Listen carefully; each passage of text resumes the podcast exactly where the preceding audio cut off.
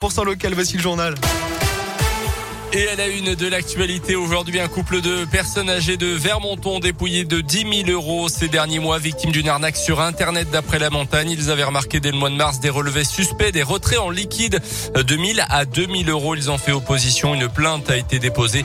Le couple aurait été victime de la technique de l'hameçonnage ou encore phishing qui consiste à envoyer par euh, mail ou SMS un lien sur lequel on est évidemment invité à cliquer. Et si on clique, le piège se referme. Leur banque a finalement décidé de rembourser une partie de la somme. La venue d'Emmanuel Macron dans la Loire lundi prochain, déplacement présidentiel sur le thème de l'industrie du futur et de la reconversion industrielle. C'est dans le cadre du plan de relance France 2030. Un casque virtuel pour se plonger dans l'enfer des violences sexistes et sexuelles. Cette production a été créée dans la région avec une start-up de Lyon, Reverto, spécialisée dans la réalité virtuelle, justement, en collaboration avec des étudiants de Saint-Etienne. Une technologie qui a été présentée la semaine dernière dans une école d'ingénieurs de la ville et qui est disponible pour tous les établissements scolaires de France qui aimeraient travailler sur le sujet.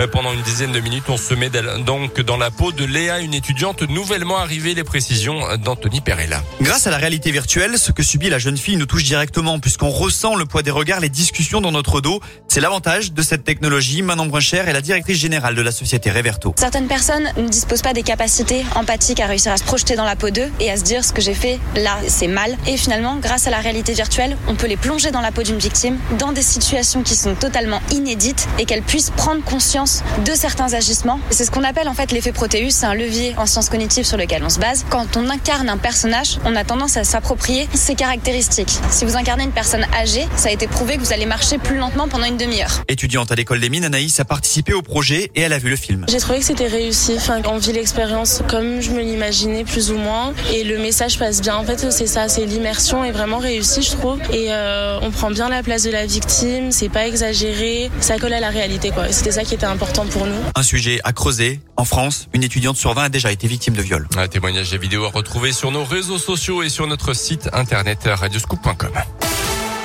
Dans le reste de l'actu, la prolongation du pass sanitaire jusqu'au 31 juillet prochain adopté à une voix près par l'Assemblée nationale.